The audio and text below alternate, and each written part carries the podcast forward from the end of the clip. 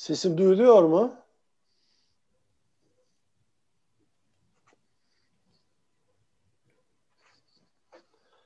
Ee, sayın izleyiciler, hepiniz hoş geldiniz. Ben Bilim Akademisi'nin başkanı Ali Alpar. Bu akşamki konferansımız Bilim Akademisi'nin yılın konferansları dizisinin sanıyorum altıncısı oluyor. Bu dizi Bilim Akademisi üyesi Profesör Ayşe Buğra'nın fikri ve aynı zamanda onun e, destekleriyle, katkılarıyla e, sürdürülüyor. E, Bilim Akademisi biliyorsunuz bağımsız bir akademi. E, hiçbir siyasi angajmanı yok bilimsel liyakat, dürüstlük ve özgürlük ilkeleri üzerinde çalışıyoruz.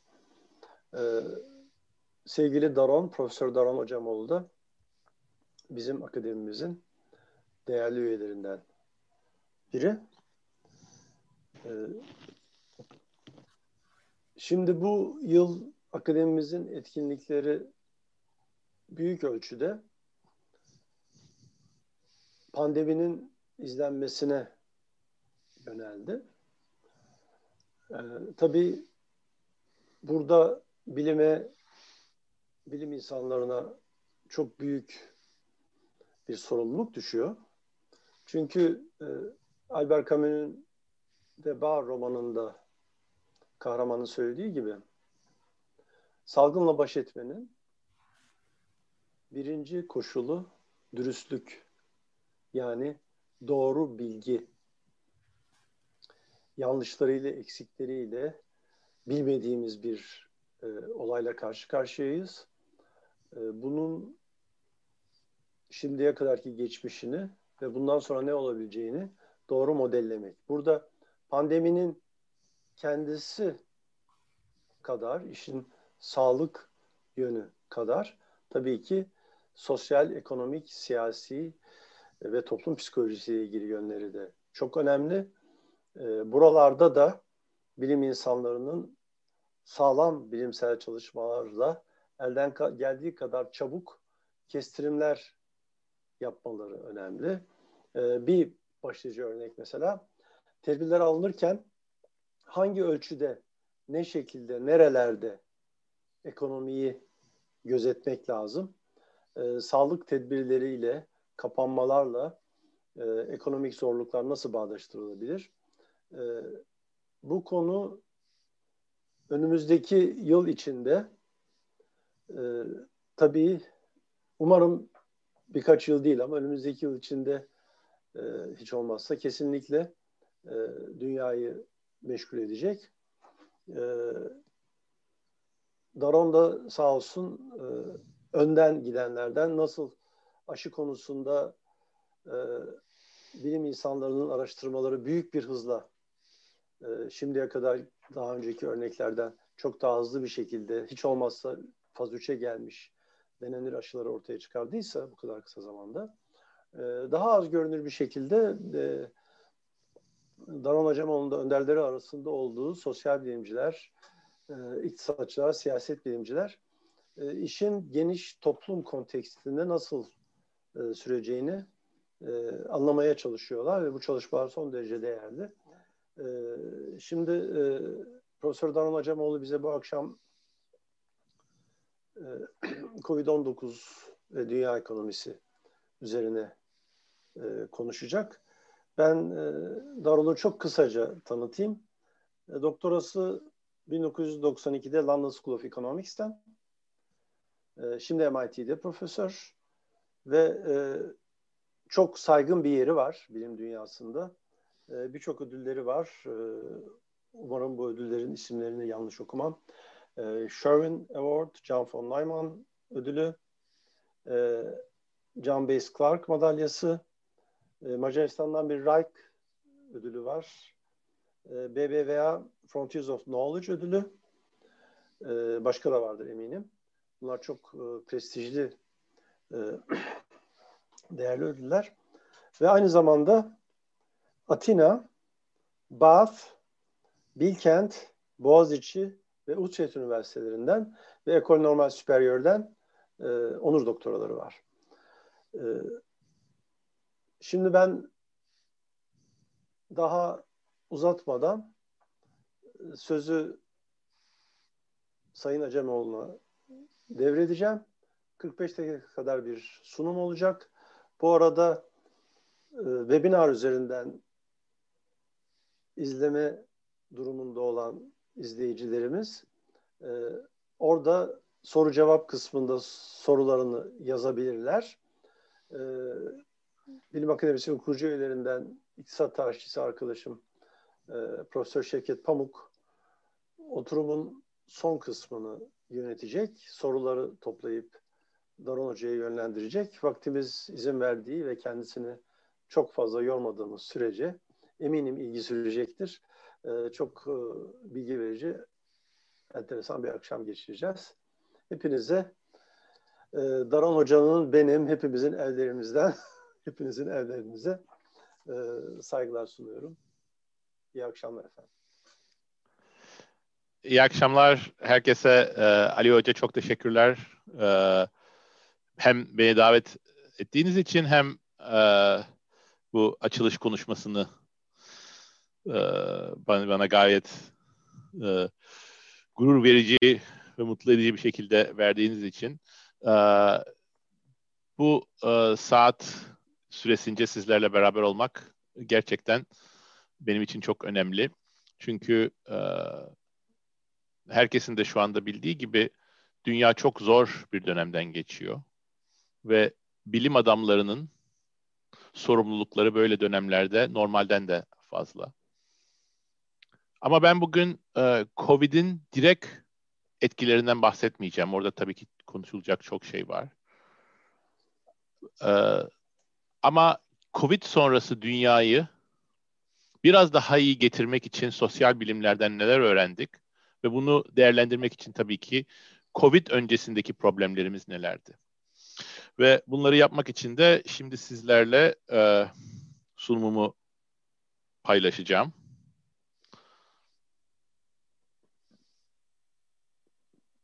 Sunumun ismi Covid sonrası dünyayı yeniden yapmak. Ve bunun gerekliliğinin de nedeni bence Covid öncesinde birçok sosyal problemle karşı karşıyaydık. Sosyal ve ekonomik. Ve Covid süresi içinde bunların daha da ağırlaştığını görüyoruz. Bu konuda üç maddeden bahsedeceğim. Eşitsizlik, üretkenlilik ve demokrasi. Amerika'dan başlayacağım ve Türkiye'ye getireceğim. Çünkü bu üç problemde hem Amerika'da hem Türkiye'de var. Aynı zamanda Avrupa'da da olan problemler. Biraz Avrupa'dan ve başka ülkelerden de bahsedeceğim. Ama verilerin çoğunu Türkiye ve Amerika üzerinden. Eşitsizlik konusunda tabii ki düşünmenin ilk adımı ekonomik dinamikleri anlamak. Ve bu konuda da belki başlamamız gereken ilk nokta Amerika'da ve başka ülkelerde, başka gelişmiş olan ülkelerde işe olan, iş gücüne olan talebin nasıl geliştiği. Bu figürde gösterdiğim aslında çok çarpıcı bir şey. Gösterdiğim şu ki Dünya İkinci Dünya Savaşı'ndan sonraki 40 sene içinde Amerikan ekonomisinde iş gücüne olan talep çok hızlı ve düzgün bir şekilde artıyor. Burada gösterdiğim tüm iş gücüne olan özel sektörden gelen harcamalar. Yani e, istihdam çarpı ortalama ücretler. Ve buna bakarsanız bu 40 sene içinde reel olarak iş gücüne olan ücretler senede iş gücünün büyümesinden yüzde iki buçuk daha fazla artıyor. Bu da demektir ki ortalama olarak yüzde ikinin üstünde bir reel ücret artışı var Amerikan ekonomisi içinde. Bu iş gücüne olan talep eşitliği bağlı ve orta tabakayı öne yukarıya kaldıran bir büyüme stiline yol açmıştı. Ama son 30 senede büyük bir değişiklik var. Bunu da sağda görüyorsunuz. Önce bu iş gücüne olan harcamaların artış hızı azalıyor. Ondan sonra da 1999'dan bugüne kadar neredeyse büyüme duruyor. Bunun çok önemli sonuçları var. Birincisi tabii ki gayri safi milli hasıla içindeki iş gücüne giden pay giderek azalıyor. %70'e yakınken %60'ın altına düşmüş durumda şu anda. Ama belki de daha önemlisi eşitsizlik. Eşitsizliğe birçok açıdan bakmak lazım. Ve bunların çoğu aynı tabloyu çiziyor bize. Ama burada tabii ki e, vakit az olduğu için ben bir tanesine bakacağım. E, kadınlar ve erkekler ve değişik eğitim düzeyli insanların gerçek ücretlerinin nasıl geliştiğine bakıyoruz. Şimdi buraya bakarsanız şu tablo 1970'lerin ortalarına kadar devam eden bu 10 grubunda bunun içinde doktoralılar ya da daha doğrusu e, lisans üstü eğitimli olanlar var. Lisans eğitimli olanlar var. E, lise eğitimli olanlar var. Lise altı eğitimli olanlar var. Bunların hepsi biraz önce söylediğim yüzde ikinin üzerindeki bir reel ücret artışını görüyorlar. Ama 1980'lerden başlayarak büyük bir değişiklik var. Birincisi büyük bir eşitsizlik ortaya çıkıyor. Hem erkekler arasında hem kadınlar arasında. Belki de sosyal olarak daha da problematik olan orta ve düşük düzeyli eğitimi olan erkeklerin özellikle gerçek ücretlerinin düştüğünü görüyoruz. Burada örneğin kırmızı lise altı eğitimi olanlar, e, turuncu lise eğitimi olanlar, gri ise iki senelik e, e, lisans eğitimi olanlar. Bunların hepsinin gerçek ücretleri düşüyor ve bazı gruplar içinde yüzde otuza yaklaşan bir grup e, bir düşüş var. Ve bunun çok büyük sosyal e, sonuçları olduğunu herhalde vurgulamama gerek bile yok. Peki niye? Böyle bir kompleks fenomenin tabii ki birçok nedeni var. Ama benim araştırmalarım bunun teknolojik nedenlerine odaklanıyor. Şimdi teknolojiye döndüğümüz zaman bunu ekonomistlerin ve sosyal bilimcilerin nasıl e, anladığı, nasıl analiz ettiğinden birkaç e, bir, e, üzerine birkaç kelime söylemek lazım. Ekonomistler her zaman e, teknolojiye çok fazla vurguda bulundular. Ama benim e, son zamanlarda son 10-15 senede yaptığım araştırmaların bir şeyi de vurgu noktası da aslında ekonomistlerin teknolojiye olan yaklaşımlarının yeterince zengin ve yeterince doğru olmadığı üzerine. Bunun da iki yönü var. Bu iki yön birbirine çok bağlı. Birincisi teknolojiyi bir homojen bir yapı olarak görmemek lazım. Teknolojinin birçok değişik yönü var. Özellikle otomasyon teknolojileri insanların direkt olarak üretkenliğini arttıran ya da e, çalışmanın organizasyonu değiştirip yeni işler, yeni görevler yaratan insanlar için teknolojilerden çok büyük farkları var. Ve bu ikisini aynı e, tepsiye koymak aslında gayet yanlış sonuçlara yol açabiliyor. İkincisi ise bunun bir sonucu olarak ekonomistlerin belki de teknoloji konusundaki düşünceleri biraz fazla pozitif. Çünkü teknolojinin büyümenin mo- e, motoru olduğu doğru ama o büyümenin herkese ücret artışı ve sosyal ve ekonomik refah getir getireceği bir kesinlik değil. Ve bence son zamanlarda olan gelişmeleri anlamanın en önemli unsurlarından bir tanesi de bu teknolojinin yapısının, direksiyonunun ne tarafa gittiğini anlamak. Ve bu konuda örneğin benim e, Pascual Restrepo ile yaptığım araştırmalar teknolojinin nasıl değiştiğini anlamanın biraz daha detaylarına girmeyle alakalı.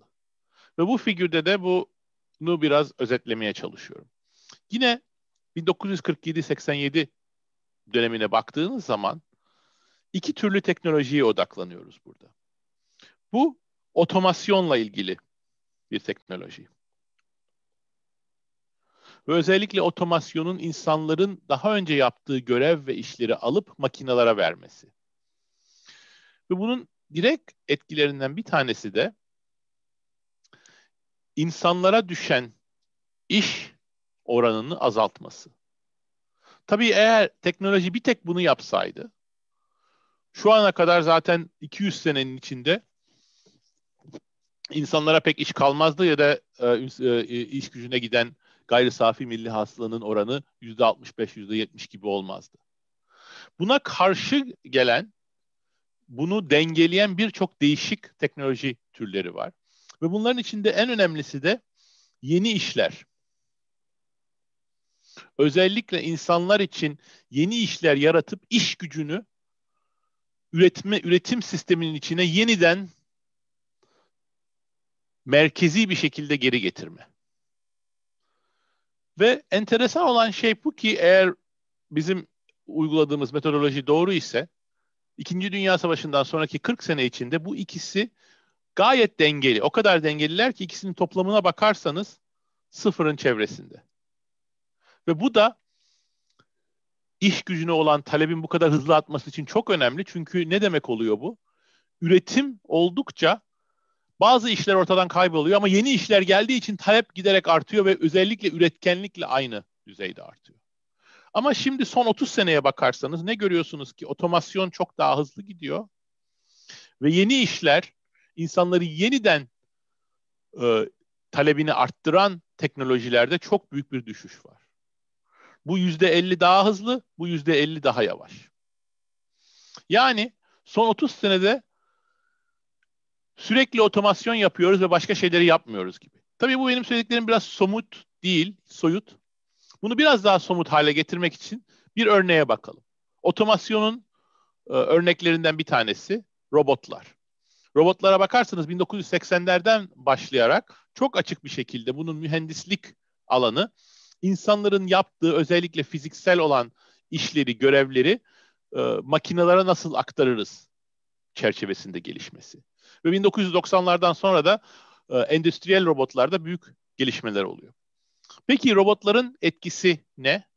Bakarsanız, e, şimdi onu göstermeyeceğim e, vakit az olduğu için, üretkenlik üzerindeki etkileri hiç fena değil. Robot alan şirketler üretkenliklerini, e, satışlarını gayet sağlıklı bir şekilde arttırıyorlar.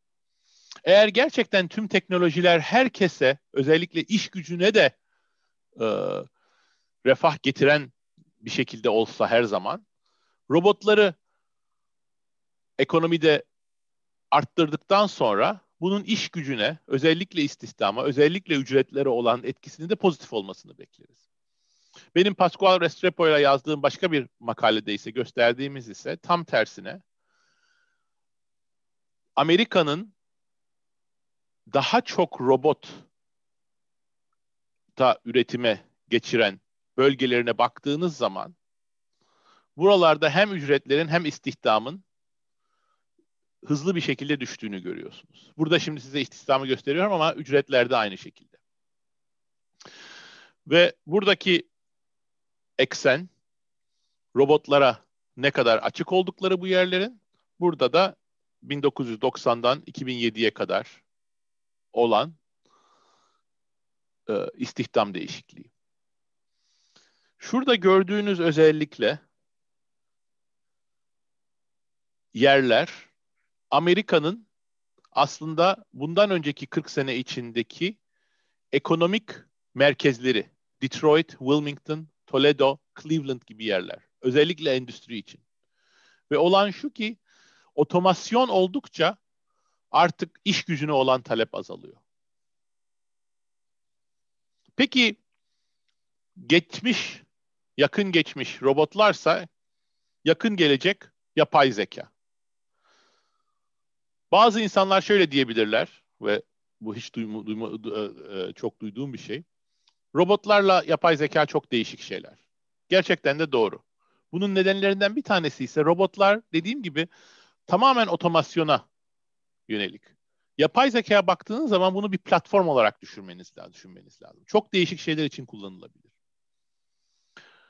Ve o zaman yapay zekanın özellikle insan üretkenliğini arttırıp insanlara çok daha uygun bir şekilde kullanılması mümkün. Örneğin şu anda Zoom'dan binlerce mil öteden bir konuşma yapabilmemin nedeni yapay zeka gibi teknolojilerin, dijital teknolojilerin çok ilerlemiş olması. Bu insanlara çok yarar verici bir şey. Belki de yapay zekanın geleceği insanların üretkenliğini arttırmak, insanlara olan talepleri arttırmak olacak. Ne yazık ki e, benim yaptığım araştırmalar buna pek destek vermiyor. Şu ana kadar büyük teknoloji ülke e, şirketleri, Big Tech dediğimiz ya da Amazon, Google, Facebook, Microsoft gibi şirketlerin iş modelleri yapay zekayı da aynı şekilde otomasyon üzerine kullanmak üzerine. Ve bizim gördüğümüz şu ki yapay zekayı uygulamaya koyan şirketler aslında çalışmaya iş gücünü olan harcamalarını azaltıyorlar, istihdamı azaltıyorlar. Ve burada benim vurgulamak istediğim şeyi daha net olarak görüyoruz. Teknoloji platformların çok büyük yararları olabilir bize. Ama nasıl kullanacağız? Hangi direksiyona göre kullanacağız? Hangi yöne göre ilerleteceğiz? Kim kontrol edecek teknolojinin geleceğini? Kim kontrol edecek yapay zekayı? Bu konulara birazdan geleceğim. Ama bunlara gelmeden önce biraz düşünmek lazım. Eğer dediğim gibi, şurada gösterdiğim gibi son zamanlarda otomasyona doğru bir kayış varsa niye böyle bir yön değişikliği oldu Amerika'da, Avrupa'da? Bunun birçok nedeni var ve ne yazık ki detaylarına girmeye vaktim yok. Ama üç tane olaya parmak basmak istiyorum çünkü yine geleceğim bunlara geri. Birincisi uluslararası rekabet. Çin'den gelen ucuz mallara rekabet edebilmek için birçok Amerikan şirketi en önemli maliyetlerini kesmek gerektiğini düşünmeye başladı. Ve en önemli maliyet de tabii ki iş gücüne verilen para. İkincisi biraz önce de vurguladığım gibi Amerika'nın teknolojik yönü bugün birkaç tane teknoloji şirketi tarafından çok fazla etkileniyor. Ve bu teknoloji şirketlerinin modeli ortaya çıkış nedenleri insanları bir yana atıp onları yine algoritmleri getirmek. Tabii ki bunların teknolojinin yönü üzerine kalan etkisi otomasyona doğru gidiyor.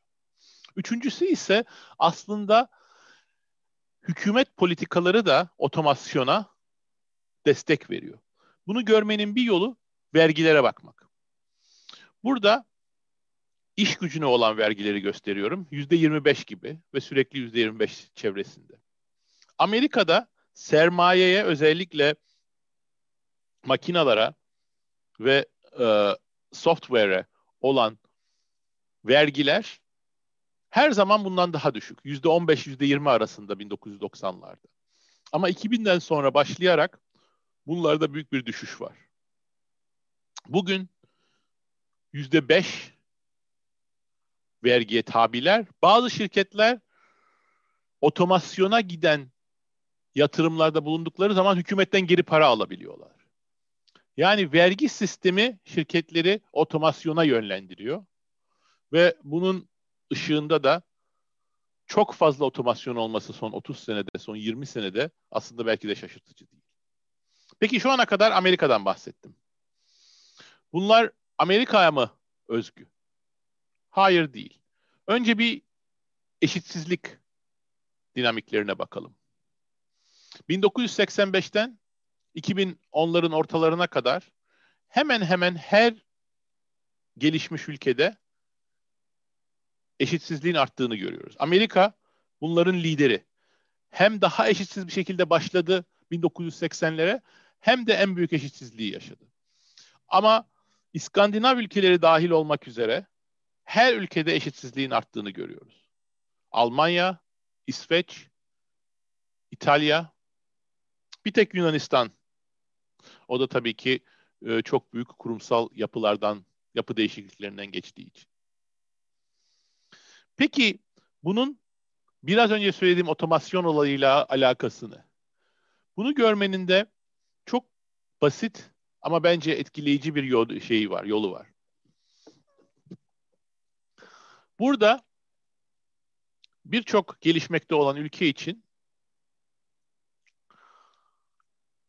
her mesleği alıp bunu düşük ücretli, orta ücretli ve yüksek ücretli meslekler kategorisine koyuyorum.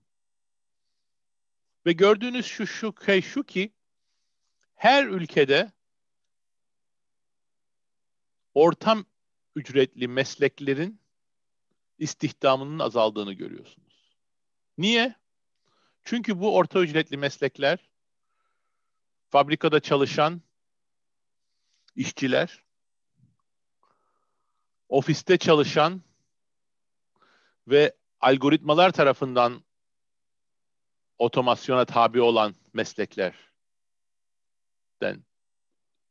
bahsediyoruz burada.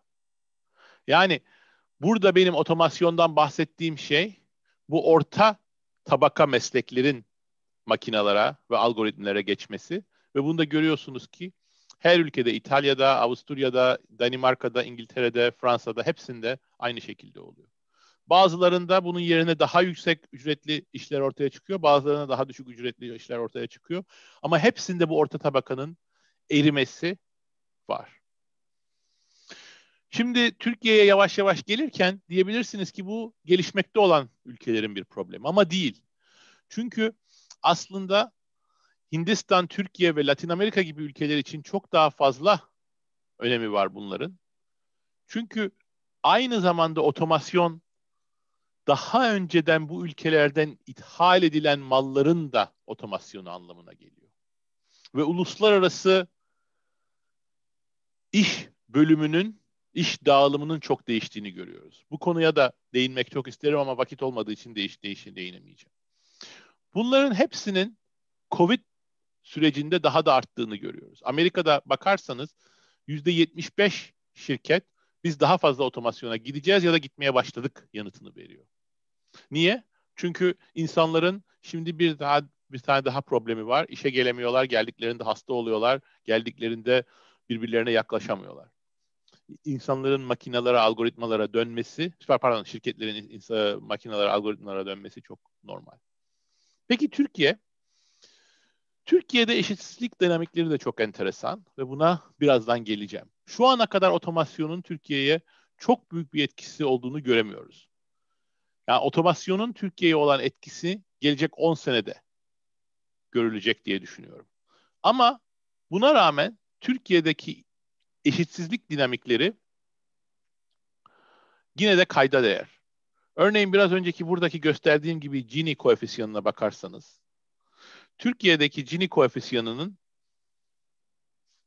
1900'lerin 90'ların sonu 2000'lerin başında çok yüksek olduğunu görüyorsunuz. Yüzde 43, yüzde 42'nin üstünde bir Gini koefisyanı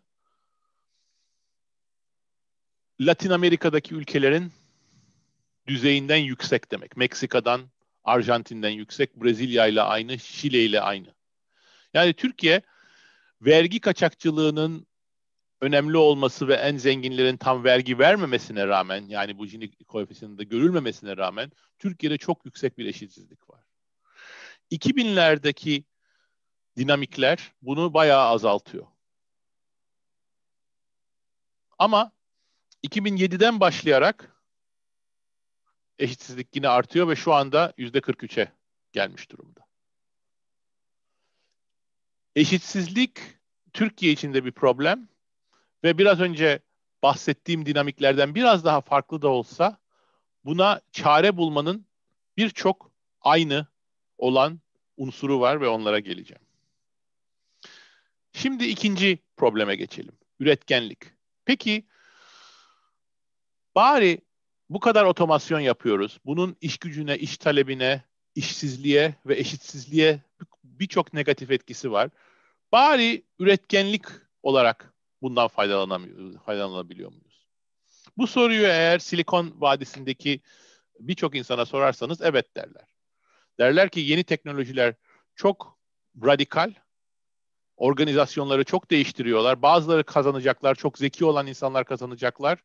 Bu kadar yetenekli olmayan insanlar kaybedecekler. Ama önemli değil çünkü o kadar üretkenliğimizi arttıracaklar ki herkesin refahı daha iyi hale gelecek. Bu neredeyse bir dini görüş gibi herkesin inandığı bir şey. Ama ekonomistlerin bu konuya olan yaklaşımı biraz daha basit.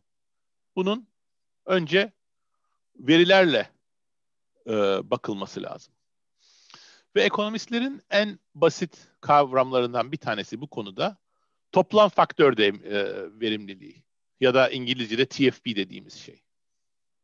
Toplam faktör verimliliği çok basit bir kavram aslında. Şunu söylüyor. Gayri safi milli hasıla ya da gayri safi yurt içi hasılanın büyümesine bakın.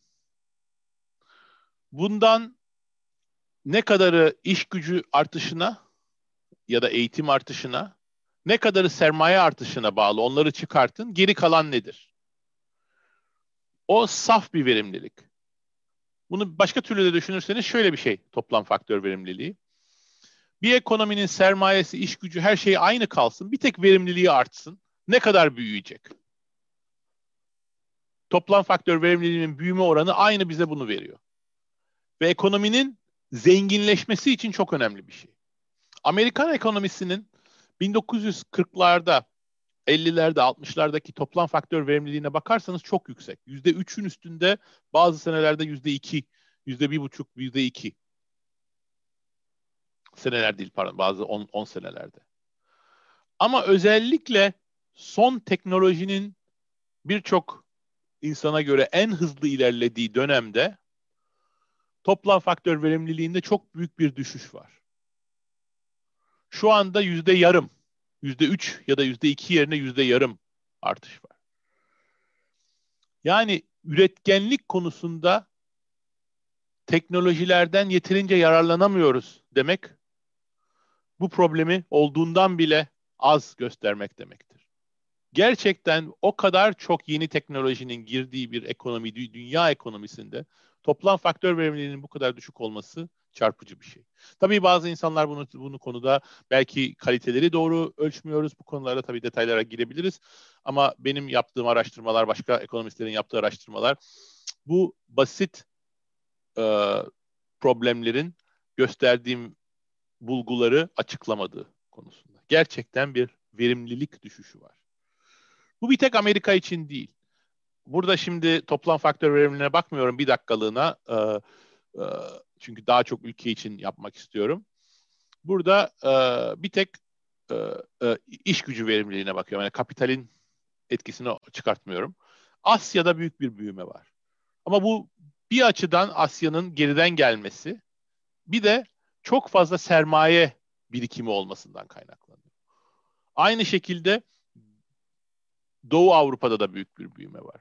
Ama onun dışındaki ülkelere bakarsanız Amerika, Avrupa, Latin Amerika ve Afrika ve Orta Doğu dahil olmak üzere hepsinde çok düşük bir üretkenlik büyümesi var son 25 sene içinde. Peki toplam faktör verimliliğine bakalım. Burada birkaç tane gelişmekte olan ülkeye odaklanıyorum. Türkiye 1990'dan 2007'ye kadar negatif. 2007'den 2018'e kadar negatif.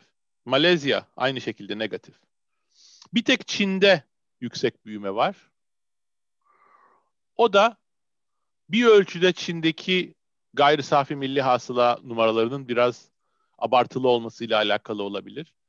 Eğer diğer ekstreme gidip de e, onları düzeltirseniz Çin'deki büyüme bile üretkenliğe bağlı olmayabilir. Ama bu bence biraz fazla.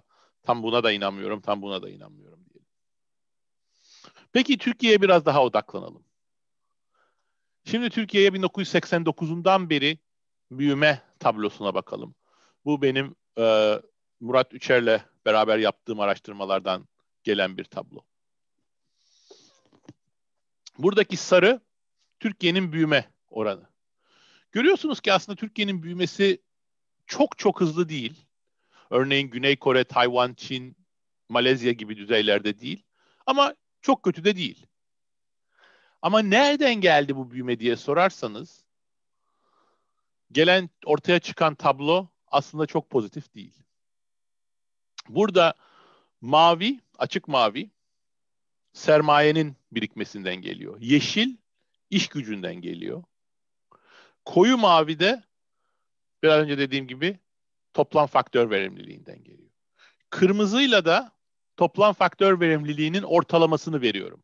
1989'dan 95'e, 96'dan 2001'e ve buradan da 2007'den bugüne. Burada sıfır.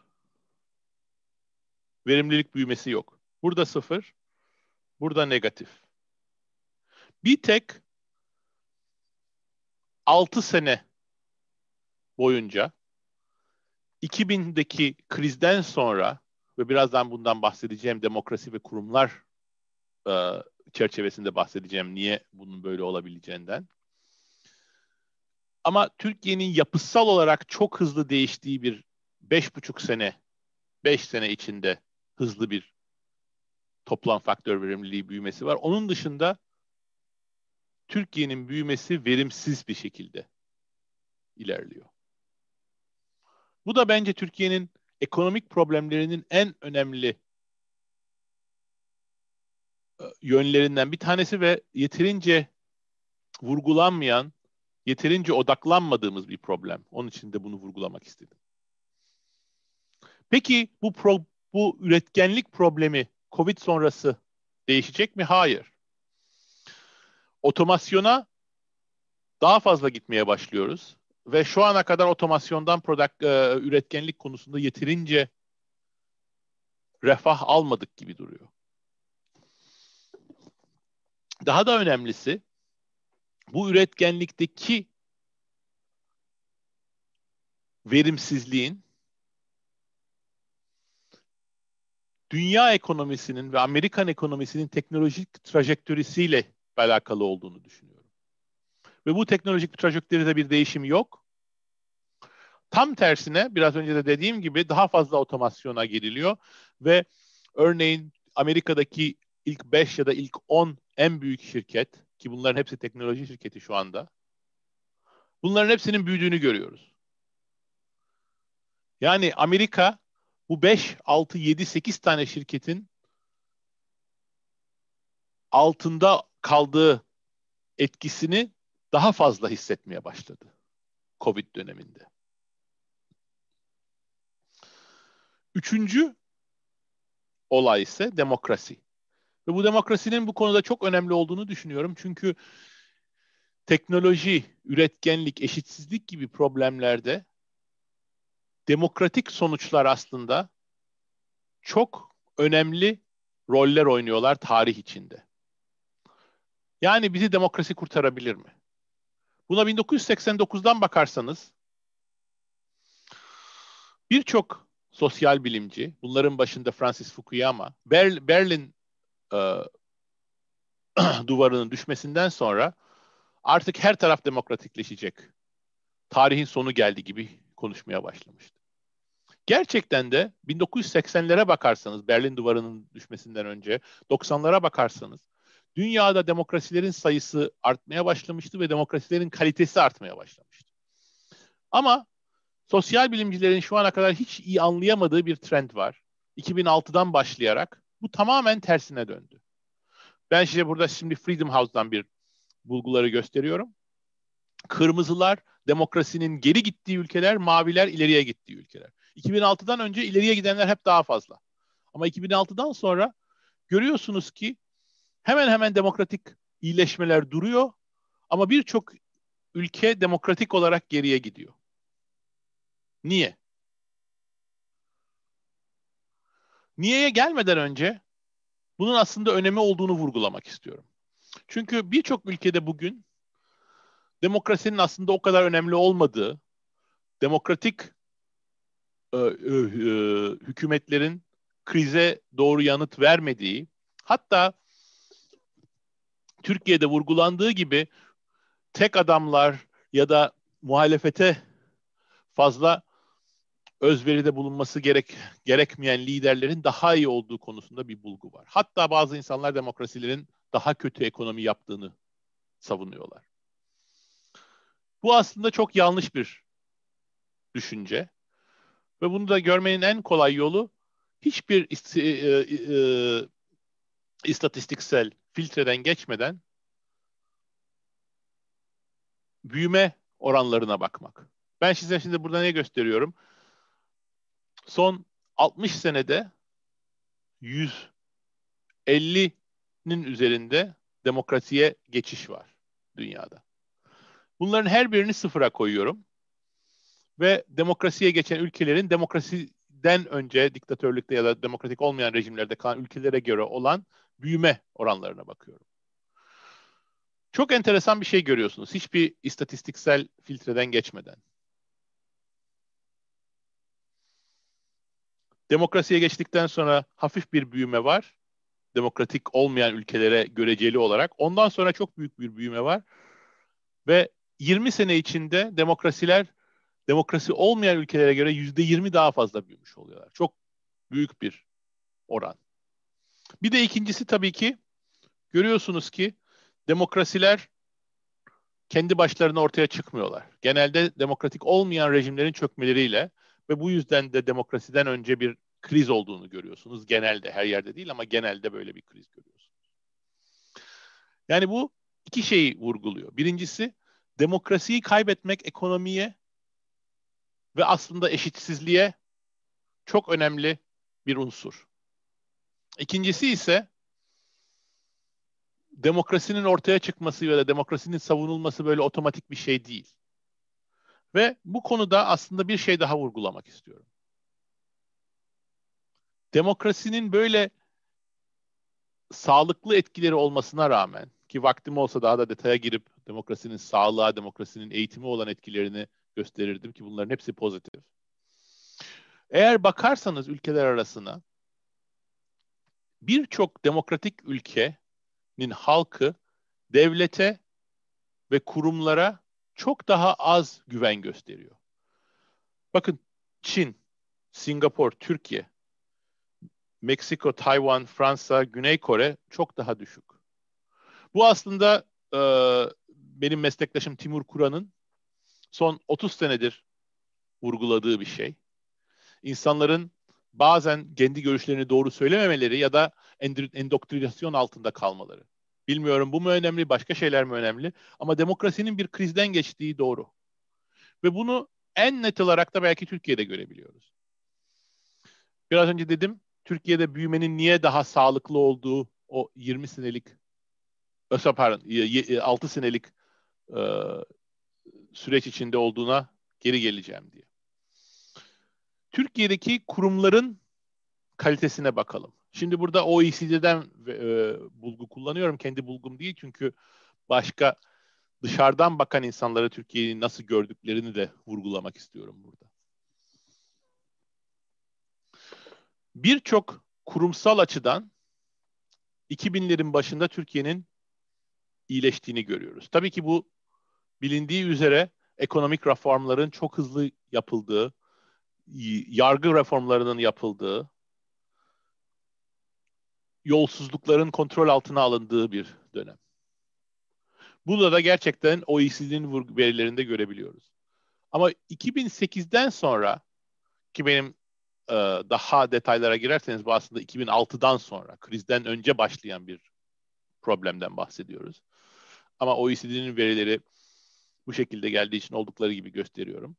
2008'den sonra bunların hepsi negatife gidiyorlar. Yani kurumlarda çok hızlı bir şekilde bir kötüleşme görüyorsunuz. Aslında detaylarına bakarsanız bu gösterdiğimden de kötü. Bunu da bir yönünü vurgulamak istiyorum.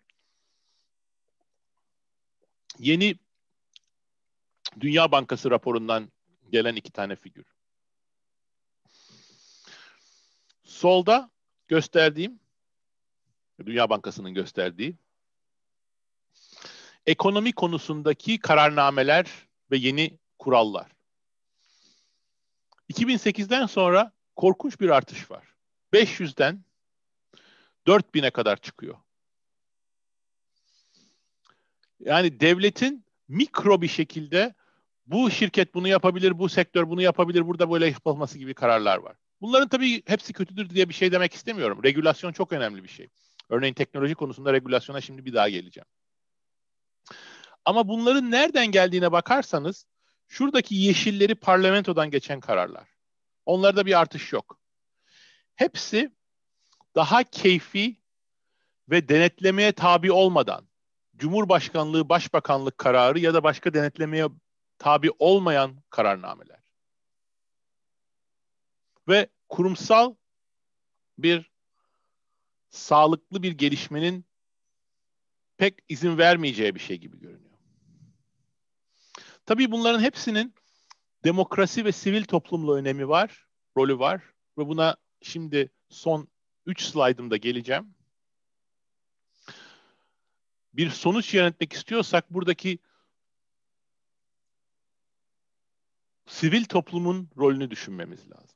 Türkiye'de sivil toplumun çok geri adım attığını görüyoruz. Bunların bir çok görülmesi kolay olan unsuru medya. Medya özellikleri, özgürlükleri çok geriledi Türkiye'de ve burada e, tabii bu, konuda tartışmalar var.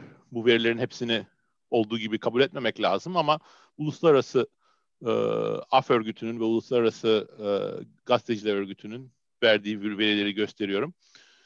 Dünyadaki hapiste olan gazetecilerin yüzde otuzu Türkiye'de son 6 sene içinde. Ve bu tabii ki böyle olunca medya özgürlüğü gayet azalmış oluyor. Medya özgürlüğünün az olduğu yerlerde sivil toplumun zayıfladığını görüyoruz. Demokrasinin çalışmadığını görüyoruz. Yani dediğim gibi her yerde bir demokratik gerileme var. Ama Türkiye belki de bunları en iyi özetleyen ülkelerden bir tanesi. Türkiye'ye özgü değil ama belki de Türkiye'de başka yerlerden daha bile hızlı olan bir şey. Peki Covid sonrası dünyayı nasıl yeniden yapabiliriz o zaman? Bu konuda şöyle de vurgulamak istiyorum. Birçok gelecek var bize açık. Her şeyi olduğu gibi yapıp geli Covid öncesi dünyaya dönmeye çalışabiliriz. Ama bence bu trajik olur. Çünkü dediğim gibi çok problem vardı Covid öncesinde. Ve Covid süresi içinde bunlar daha da kötü hale geldiler. Yanlış dersler öğrenebiliriz. Örneğin Çin'i kopyalamaya kalkabiliriz. Biraz önce dediğim gibi demokrasinin değerini vurgulamamın nedeni bu Çin'i kopyalama stratejisinin ne kadar kötüğünü olduğunu anlatmak için. Ve aslında biz eğer Türkiye ya da Amerika ya da Fransa olarak bu ülkeler Çin'i kopyalamaya kalkarlarsa benim araştırmalarım aslında Çin'den de daha kötü bir hale geleceklerini gösteriyor. Çünkü Çin'in başarısı baskıdan, demokrasiyi kapatmasından gelmiyor.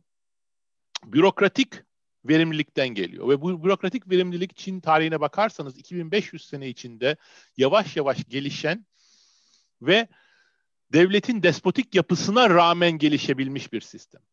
Amerika ya da Türkiye Çin'e kopyalamaya kalkarsa bu bürokratik verimliliği kesinlikle elde edemeyecek. Bir tek baskıyı elde edebilecek. Üçüncü olasılık ise silikon şirketlerine, silikon vadisine, teknoloji şirketlerine daha da fazla sosyal güç, daha da fazla liderlik vermek. Bunun niye kötü olduğunu herhalde anlatmama gerek yok. Çünkü hem verimlilik hem işsizlik konusundaki negatif etkilerini vurguladım. Ama aslında daha da kötü. Çünkü bence teknoloji şirketlerinin sosyal yapıya olan etkileri demokrasiyi de zayıflatıyor. Bu konuda çok daha fazla konuşmak isterim çünkü gerçekten bu da e, benim araştırmalarıma bir parçası ama burada vaktim olmayacak. Onun yerine benim vurgulamak istediğim şu ki bizim önümüzde değişik bir yol var. Kolay bir yol değil ama bence hem olası bir yol hem de biraz önce bahsettiğim üç problemi de bir ölçüde bir ölçüde olsa çözebilecek. Üretkenliği arttıracak, eşitsizliği azaltacak ve demokrasiyi kuvvetlendirecek. Ve buna refah devleti 3.0 diyorum. Kesinlikle oraya gitmek kolay değil. Ama iki şey daha söyleyip orada bitirmek istiyorum. Niye kolay değil? Çünkü böyle bir reformu yapmanın en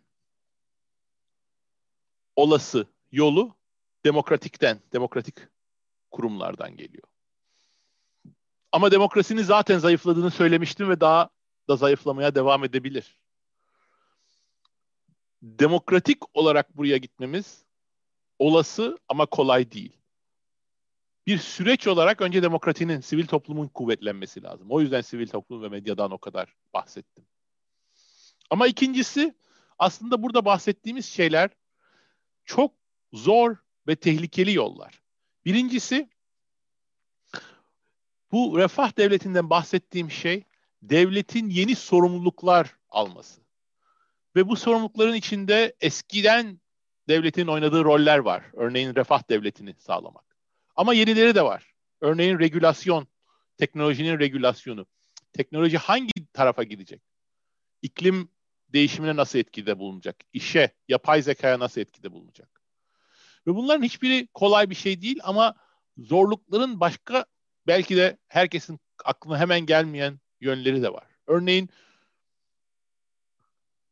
Hayek 20. yüzyılın en önemli kitaplarından bir tanesi, sosyal bilim kitaplarından bir tanesini yazmasının nedeni 1942'den başlayarak İngiltere'deki refah devletinin kuruluşuna bir tepki olaraktı. Ve Hayek'in söylediği şuydu ki eğer devleti bu kadar kuvvetli yaparsanız, bu kadar yeni sorumluluklar verirsiniz devlete, bu özgürlükleri ortadan kalkar, kaldırır, yeni bir totaliteryizm ortaya çıkar. Niye peki ben Hayek'in söylediklerine rağmen geleceğin devletin daha da fazla sorumluluklarını üstüne aldığı bir gelecek olması gerektiğini söylüyorum. Ve bunun da sonuç e, e, yanıtı bir açıdan da bizim James Robinson'la yeni yazdığımız kitapta Narrow Corridor ya da Türkiye'deki Dar Koridor'da. Ve bunu da söylemenin bir dakika içindeki yolu tabii ki iyi değil çünkü çok daha uzun bir argüman. Ama çok kısa bir şekilde söylemem gerekirse Hayek aslında çok önemli noktalara vur, noktaları vurgulamasına rağmen doğru değildi. Yani doğru olmamasının nedeni de Hayek düşündü ki devlet kuvvetli olacak. Devlet kuvvetli olursa toplum zayıflayacak. Bizim kitapta vurguladığımız şey ise aslında demokrasinin ve özgürlüğün ve ekonominin aslında en üretken şeklinde gelişmesinin yolu bu dar koridorun içinde ve bu dar koridorla devletin ve toplumun güçlerinin bir denge içinde olması. Ve eğer bu dar koridorun içindeyseniz dinamikler öyle bir yönde gidebilir ki hem devlet hem toplum daha da derinleşen bir güce sahip olabilirler. Hayek şu korkuyla oraya yaklaştı. Devleti çok güçlü yaparsanız biz buraya gideceğiz Çin gibi olacağız ya da e, Rusya gibi olacağız. Ama oysa ki İsveç'te, İngiltere'de, Alman, Avrupa'da gördüğümüz şey oldu ki devlet kuvvetlendikçe demokrasi de kuvvetlendi. Demokrasi derinleşti. Sivil toplum çok daha fazla siyasete katılmaya başladı. Ve bunun sonucu olarak da devletin gücü daha pozitif bir şekilde kullanılmaya başladı. Ve eğer benim dediğim refah devleti 3.0'ı kuracaksak demokrasinin derinleşmesi, sivil toplumun derinleşmesi en önemli unsur. Ben bunun hala mümkün olduğunu düşünüyorum ama kesinlikle kolay olduğunu savunmuyorum. Şimdi artık burada durup e, sizin sorularınızı e, almak istiyorum. Çok çok teşekkürler dinlediğiniz için. E, iyi günler.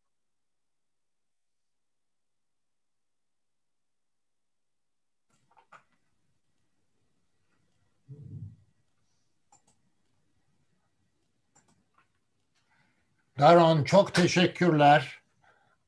Değerli dinleyiciler, arkadaşlar ben Şevket Pamuk, Bilim Akademisi üyesi.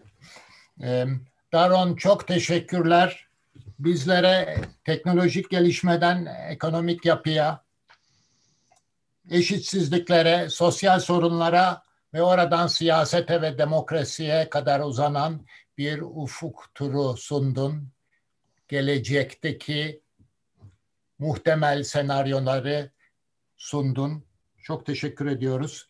Şimdi senin konuşman sırasında gelen soruları müm mümkün olduğu kadar vaktimiz el verdiği ölçüde bunları sana iletmeye çalışacağım. Bu sorulara bakarken de gene mümkün olduğu kadar senin konuşmandaki sıraya göre bu soruları sunmaya çalışacağım.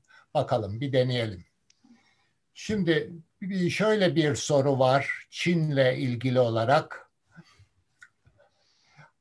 Sen de biraz değindin konuşmanda. Çin'in son 30 yılda yarattığı etki de bu istihdam Amerika'daki istihdam ve eşitsizlikler konusunda otomasyonun yanı sıra rol oynamış olabilir mi diye bir soru var.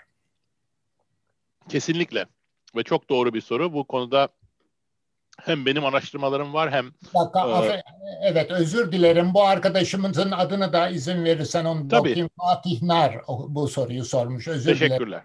Bundan sonra da bu isimleri okumaya çalışacağım. Çok teşekkürler. Çok iyi bir soru. Ee, hem benim buradaki meslektaşım David Otter, e, e, David Dorn, Gordon Hansen'ın hem benim bu konudaki çalışmalarım var. Ve evet, Çin'den gelen ucuz ithaller birçok şirketin batmasına neden oldu.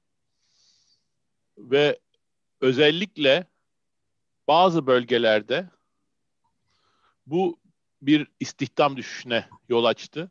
Bizim örneğin yazdığımız makalede bunun bir buçuk milyona yakın işin ortadan kaldırdığını e, hesapladık. Ama bunun teknolojiden daha ayrı bir neden olduğunu da görebiliyoruz. Bunu görmenin bir birkaç yolu var.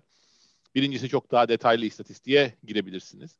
Ama çok daha basit olarak bakarsanız aslında otomasyonun hızlı olduğu sektörler ve Çin tarafından etkilenen sektörler çok daha değişik. Örneğin Çin'in etkilediği sektörler daha çok e, tekstil, e, ayakkabı gibi sektörler. Buralarda otomasyon zaten çok hızlı gitmedi çünkü e, iş gücüne olan bağlılık zaten azalmıştı. E, ve daha çok otomasyon olduğu yerleri de görüyorsunuz. Elektronikler, arabalar, kemik e, şeyler, kimyasal maddeler, plastik gibi maddeler ve buralardaki hem istihdam hem ücret düşüşü Çin'den çok daha farklı. Ama tamamen haklısınız.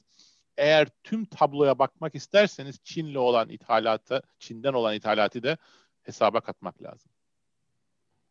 Devam ediyorum. Mehmet Akif Çırlan soruyor. Üretkenlik nasıl arttırılabilir? Teknoloji şirketlerinin tekelini kıracı, kıracak yeni girişimler bir çözüm olabilir mi? Evet. Şimdi e, bu çok e, kompleks bir problem. Tek bir yanıtı yok.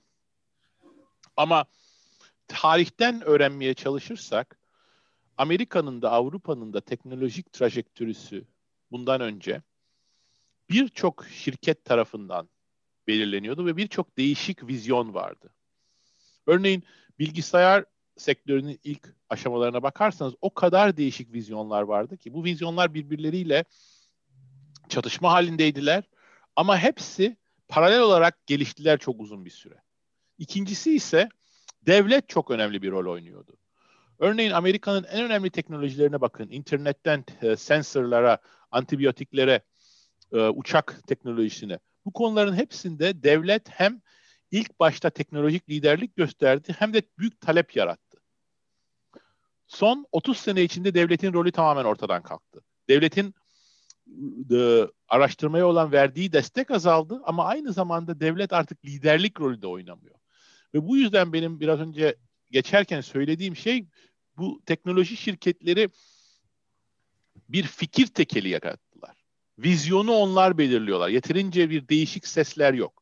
Ve bence bu değişik sesleri ortaya getirmek, değişik vizyonları ortaya çıkartmak çok önemli.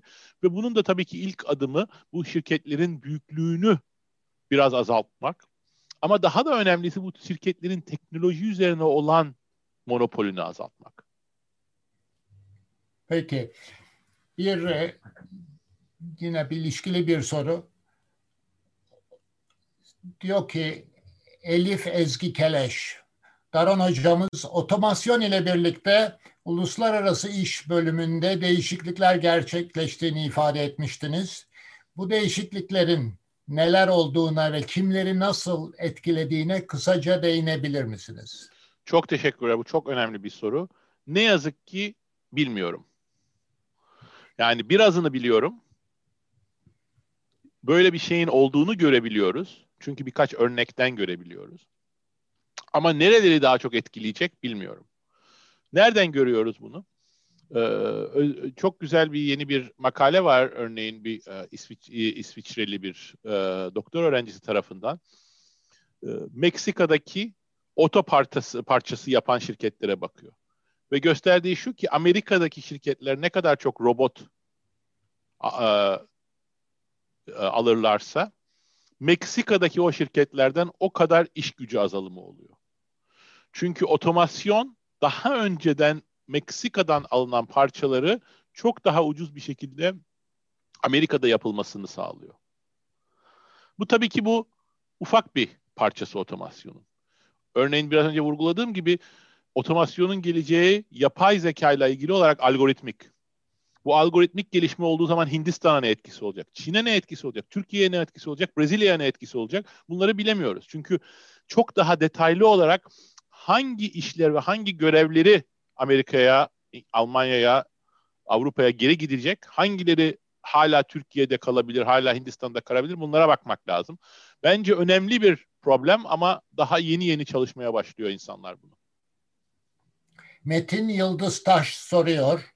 Sosyal kapital ve ile total factor productivity arasında bir ilişki var mı? Varsa nasıldır? Bilmiyorum. Sosyal kapitalin tabii ki çok önemi var. Ama sosyal kapitalin ne olduğunu tam bilmiyoruz. Örneğin e, Putnam'ın ünlü politik e, şey siyasi bilimci Putnam'ın e, tanımına bakarsanız sosyal kapital insanların derneklere üye olması, dini kurumlara üye olması, mahallede başka insanlarla beraber iş yapmaları, böyle şeylerin bir parçası genel bir problem. Bunun tabii ki eğitime etkisi var. Tabii ki şirketlere etkisi olabilir. Ama buradan verimliliğe nasıl bir etki var bunu kimse emin değil.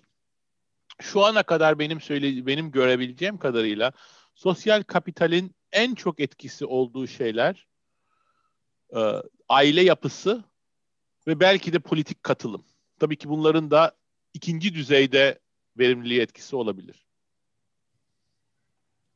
Peki devam ediyoruz. Biraz da teknolojiden bu demokrasi siyaset konularına geçmeye çalışalım. Okan Aslan soruyor. Demokrasi önemliyse Çin'in Güney Kore'nin büyümesini nasıl açıklayacağız? Bu çok önemli bir soru.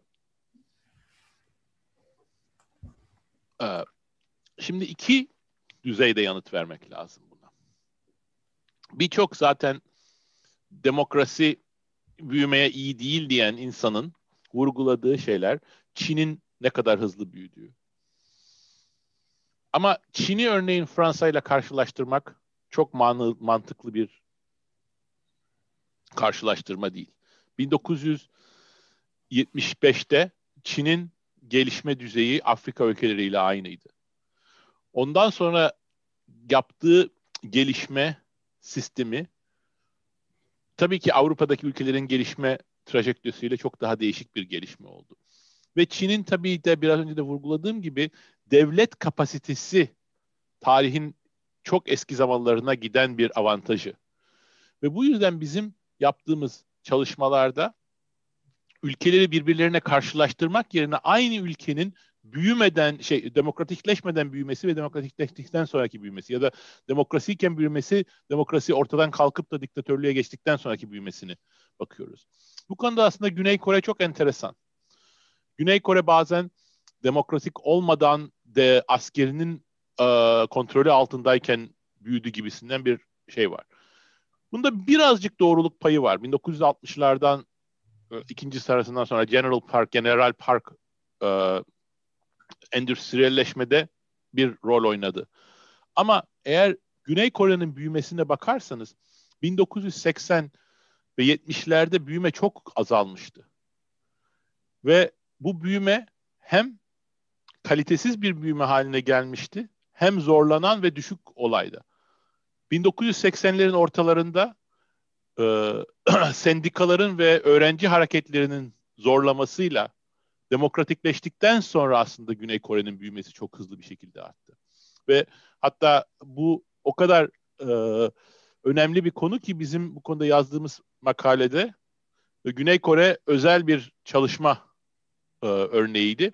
Çünkü birçok açıdan demokratikleştikten sonra ekonominin nasıl değiştiğini çok açık olarak gösteriyor. Yani Güney Kore'nin büyümesi aslında şu anda bu zengin hale gelmesi demokratikleşmesiyle çok alakalı.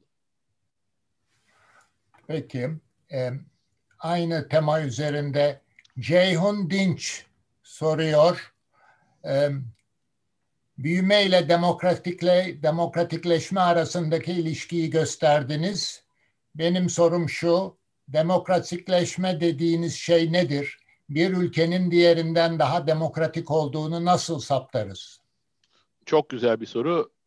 Buna da çok net bir yanıt veremeyeceğim. Çünkü demokrasi o kadar değişik yönü olan bir şey ki e, örneğin e, bir ülkede seçimler oluyor ama medya özgür değilse bu demokrasi mi? Bir ülkede de seçimler oluyor ama aynı zamanda bazı partiler e, rekabette bulunamıyorlar. Demokrasi oluyor ama yargı kurumları seçimler oluyor ama yargı kurumları serbest değil. Ve böyle olduğu için de zaten demokrasi konusunda bazı e, e, tartışmalar var. Hangi ülke daha demokratiktir değildir. Bu yüzden de e, birçok değişik yaklaşım var.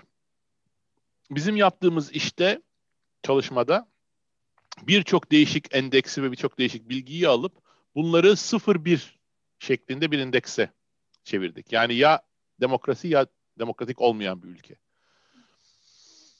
Bu çok basit olduğu için o zaman çok daha açık bir şekilde şu şeye sorularına bakabiliyorsunuz. Demokratikleştikten sonra ne oluyor? Ama eğer böyle 0-1 e, indeksini beğenmezseniz biraz önce gösterdiğim Freedom House gibi şirk şeylerin, uluslararası e, kurumların hazırladığı daha detaylı endeksler de var. Ve genel olarak birbirleriyle çok çatışmıyorlar ama tabii ki değişiklikler var. Peki, e, Profesör Semih Güneş soruyor. E,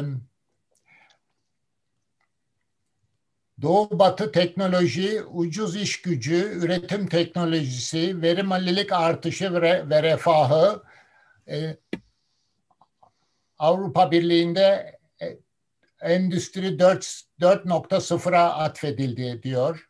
Ülkemizde de bu moda oldu. Hatta ülkemizde hemen Endüstri 5.0'a geçildi diye iddialar var. Siz bu konuda ne düşünüyorsunuz? Yani bunlar tabii ki biraz slogan gibi olduğu için ne demek oldukları pek belli değil. Endüstri 4.0 derken birçok insanın aslında aklında olan gayet otomasyona bağlı e, fabrikalar. Avrupa'da da görüyorsunuz bunu, Amerika'da da görüyorsunuz. Ama benim vurguladığım şu ki aslında bunların hiçbiri beklenilen, umulan verimlilik randımanını göstermedi. Örneğin e, detaylarına fazla girmeye vaktim olmadı ama 2000 lerde bakarsanız ekonominin bu kadar büyümesine rağmen hem Avrupa'da hem e, şeyde başında yani 2000'den 2006'ya kadar 2007'ye kadar verimlilik çok çok düşüktü. Ve bunun aslında otomasyonla ilgili olduğunu düşünmemin nedeni de aslında Endüstri 4.0 gibi sistemlerin büyük umutlarla getirilip fazla bir e, üretkenlik artışına yol açmamalarından kaynaklanıyor. Ve bunun detaylı olarak da yapan e, bazı çalışmalarım var benim örneğin. Bakıyoruz nerelerde kompütürler, dijital teknolojiler daha çok e, e, e, şey yapılmış, kullanılmış. O sektörlerde bile büyümenin daha hızlı olmadığını görüyoruz. Yani bu teknolojilerin kötü olduğunu söylemiyorum. Kesinlikle doğru değil. Yani şu Zoom'u yapamayız. Ee, kompütürde yapıla, yapabildiğimiz veri, istatistiksel analiz, e, bu yeni machine learning analizleri bunların hepsi çok çok önemli şeyler. Ama iş dünyası bunları doğru kullanmıyor gibi bir hava var ortada. Çünkü bu teknolojilerin ileri düzeylerine rağmen verimliliği elde edemiyoruz. Teşekkürler. Barbaros Demiralp soruyor. Diyor ki büyük şirketlerle ilgili büyük şirketler otomasyon kullanarak ücret ve istihdam eşitsizliğine neden olmuyor mu? Şirket yaklaşımları ülke bazında yaklaşımlardan daha önemli değil mi? Çok önemli bir soru. Evet ama biraz daha karmaşık. Eğer verilere bakarsanız Barbaros Bey'in dediği doğru.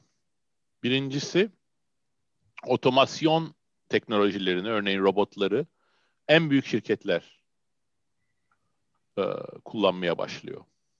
İkincisi bu şirketler genelde iş gücüne verdikleri pay daha düşük. Ama biraz daha karmaşık dememin nedeni de iki şey. Birincisi iş gücüne verdikleri pay daha düşük olmasına rağmen ücretleri daha düşük değil. Bugün eğer bir işçi olarak daha büyük bir şirkette çalışıyorsanız hala daha yüksek ücret alıyorsunuz. Tabii bu şeyden de olabilir. Bir bölümü, e, rentlerin bir bölümü size geliyor ya da siz daha yetenekli olabilirsiniz. Ama ikincisi büyük şirketler bu, bu hem gelişmiş ülkelerde hem gelişmekte olan ülkelerde bazı açılardan daha verimli. Yani büyük şirketleri ortadan kaldırıp her şeyi ufak şirketlerle yapalım bir e, çözüm değil. Ama büyük şirketlerin otomasyona çok daha fazla gittikleri doğru. Büyük şirketlerin kapitale daha fazla pay verdiği doğru. Sermaye daha fazla pay verdiği doğru. Ve buna nasıl yaklaşmamız gerektiğini düşünmemiz lazım. Ve benim vurguladığım şey şu ki buna yaklaşmanın yolu bir, bu şirketlerin aldığı ve geliştirdiği teknolojileri etkilemek lazım. Ama aynı zamanda kurumsal olarak bu şirketleri daha iyi regülasyon yapmak lazım ve iş gücüne daha fazla ses vermek lazım. Ama bu ülke şirketleri tamamen ortadan kaldırmak da bir çözüm değil. Birkaç kişinin sorduğu bir soru var. Bunlardan birinin adını telaffuz edeyim. Bahar Araz soruyor. Sizce Covid sonrası küreselleşme hakkında ne düşünüyorsunuz? Küreselleşmenin geleceği nasıl etkilenecek?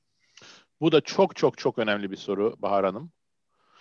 Ee, eğer bir saatim daha olsa bundan da çok bahsetmek isterim. Çünkü aslında benim teknoloji konusunda söylediklerim küreselleşmeye de uygulanabilir. Küreselleşme de teknoloji gibi çok hızlı büyüdü. Küreselleşme de teknoloji gibi birçok insanın bize çok refah getirecek, herkesin işine yarayacak, kimse bundan negatif olarak etkilenmeyecek şeklinde bir söylemin bir parçasıydı.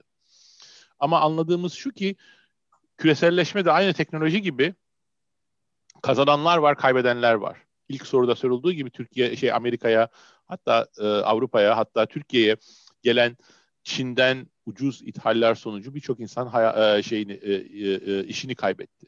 Ücretlerde düşüşler oldu. Daha da önemlisi finansal globalizasyon, küreselleşmenin dengesiz bir şekilde geliştiği için sermaye bu kadar kuvvetlendi iş gücüne karşı. Ve aynı teknoloji gibi globalleşmenin de küreselleşmenin de tek yolu yok. Birçok değişik şekilde yapılabilir. Örneğin küreselleşme öyle bir yapılabilir ki e, iş gücüne e, işçilerin daha az hakkı olan yerlerde daha ucuz ücretle üretilen mallar bir avantaj kazanmasın ya da sermaye büyük bir avantaj kazanmasın. Bunların hepsini düşünmek lazım. Ama belki de daha önemlisi teknolojide de olduğu gibi belki de daha fazla küreselleşmenin değişik yönleri jeopolitik dengeler tarafından belirleniyor ve Çin ve Amerika arasındaki artan problemler yeni Biden hükümeti tarafından ortadan kalkmayacak. Devam etmeye devam edecek. Çünkü teknolojiyle ilgili, çünkü e, stratejik güçle ilgili ve aynı zamanda da Covid'den dolayı görüyoruz ki hem çok pozitif şeyleri var küreselleşmenin hem çok negatif şeyleri var. Uluslararası kooperasyon olmadığı için küreselleşmenin ne kadar zorluklar yarattığını görüyoruz ama aynı zamanda aşı şu anda birçok ülkede üretilmesinin aynı zamanda üretilmesinin nedeni bilginin küreselleşmesi. Örneğin e, ilk başından başlayarak e, e SARS-CoV-2 virüsünün DNA'sının çözülüp bunun her ülkeye aktarılmasıyla da ilgili. Çok teşekkürler Daron. Seni yorduğumuzun bilincindeyiz. Ee, ama sorular da geliyor.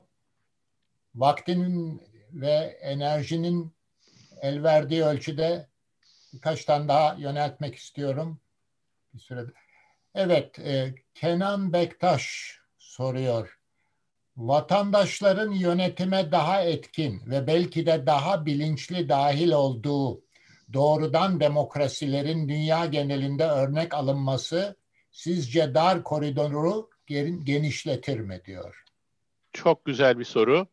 Buna da emin değilim diye yanıt vereceğim. Çünkü gerçekten demokratik katılım çok önemli ve direkt demokrasinin olduğu yerler İsviçre gibi demokrasiye katılımı arttırıyor. Ama aynı zamanda direkt demokrasinin de çok hızlı bir şekilde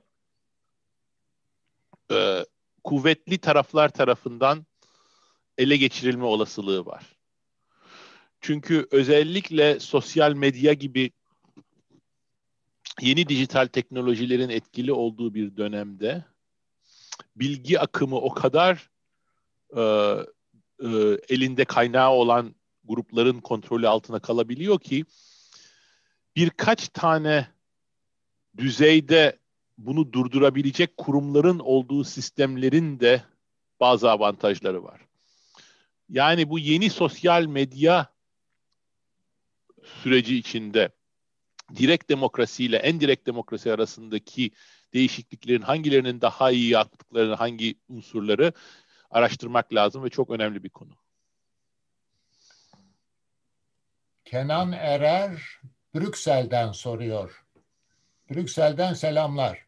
Avrupa Birliği laboratuvarı başarılı olacak mı yoksa daha verimli siyasi ve ekonomik birlikler mümkün mü? Emin değilim. Avrupa Birliği'nin çok önemli rolleri var. Yani görüyoruz ki uluslararası kooperasyon çok önemli ve uluslararası kooperasyonun en iyi örneklerinden bir tanesi Avrupa topluluğu.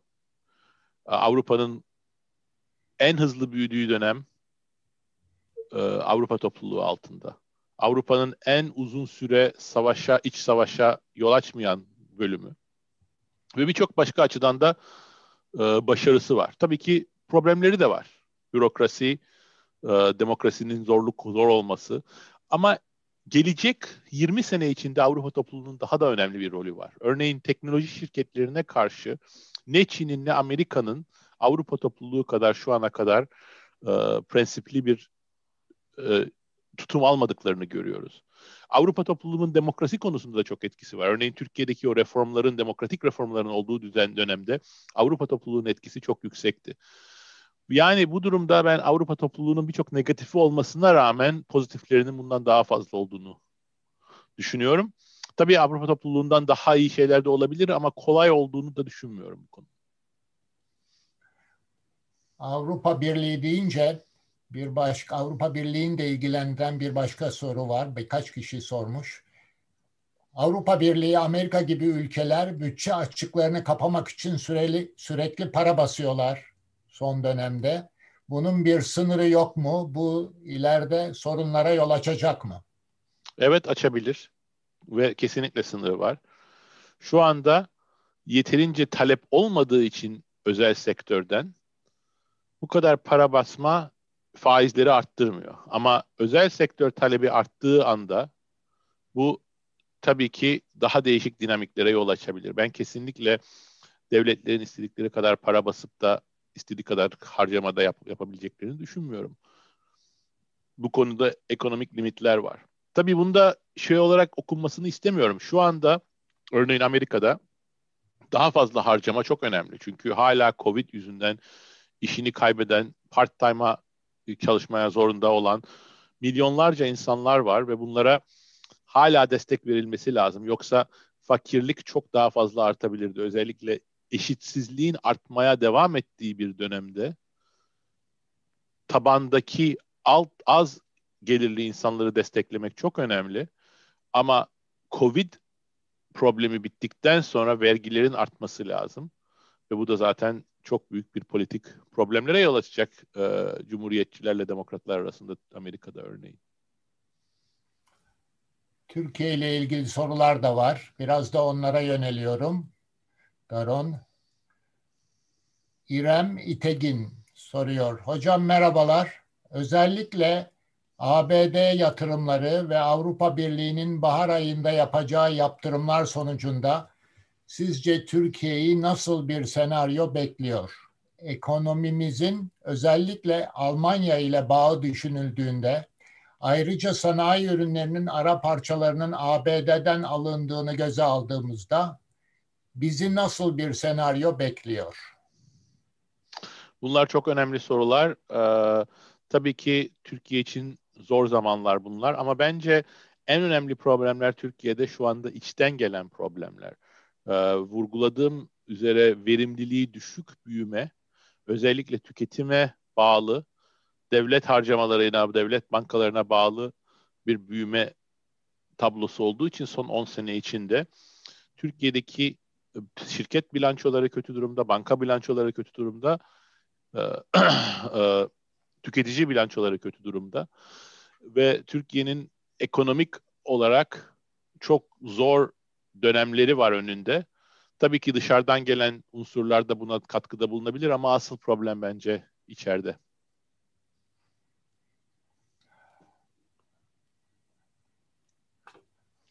Peki Sayın Hocam. Ben de burada soruları araştırırken Daron sana da bir nefes alma zamanı tanımayı tanıyayım. Ee, peki şöyle bir soru var. Bu biraz kişisel oluyor. Sonuna sona doğru sakladım ama e, o soru belki şimdi zamanı geldi. Bir saniye onu soruyu bulayım. Onu sana yönelteceğim. Bir dakika geliyorum. Özür dilerim. Evet değerli hocam. Türkiye sizi göreve çağırsa yapacağınız ilk beş düzenleme hangi konularda olur acaba? Bu soru her kaçılmaz. Daron, Türkiye ile ilgili olunca tabii bu sorular geliyor sana.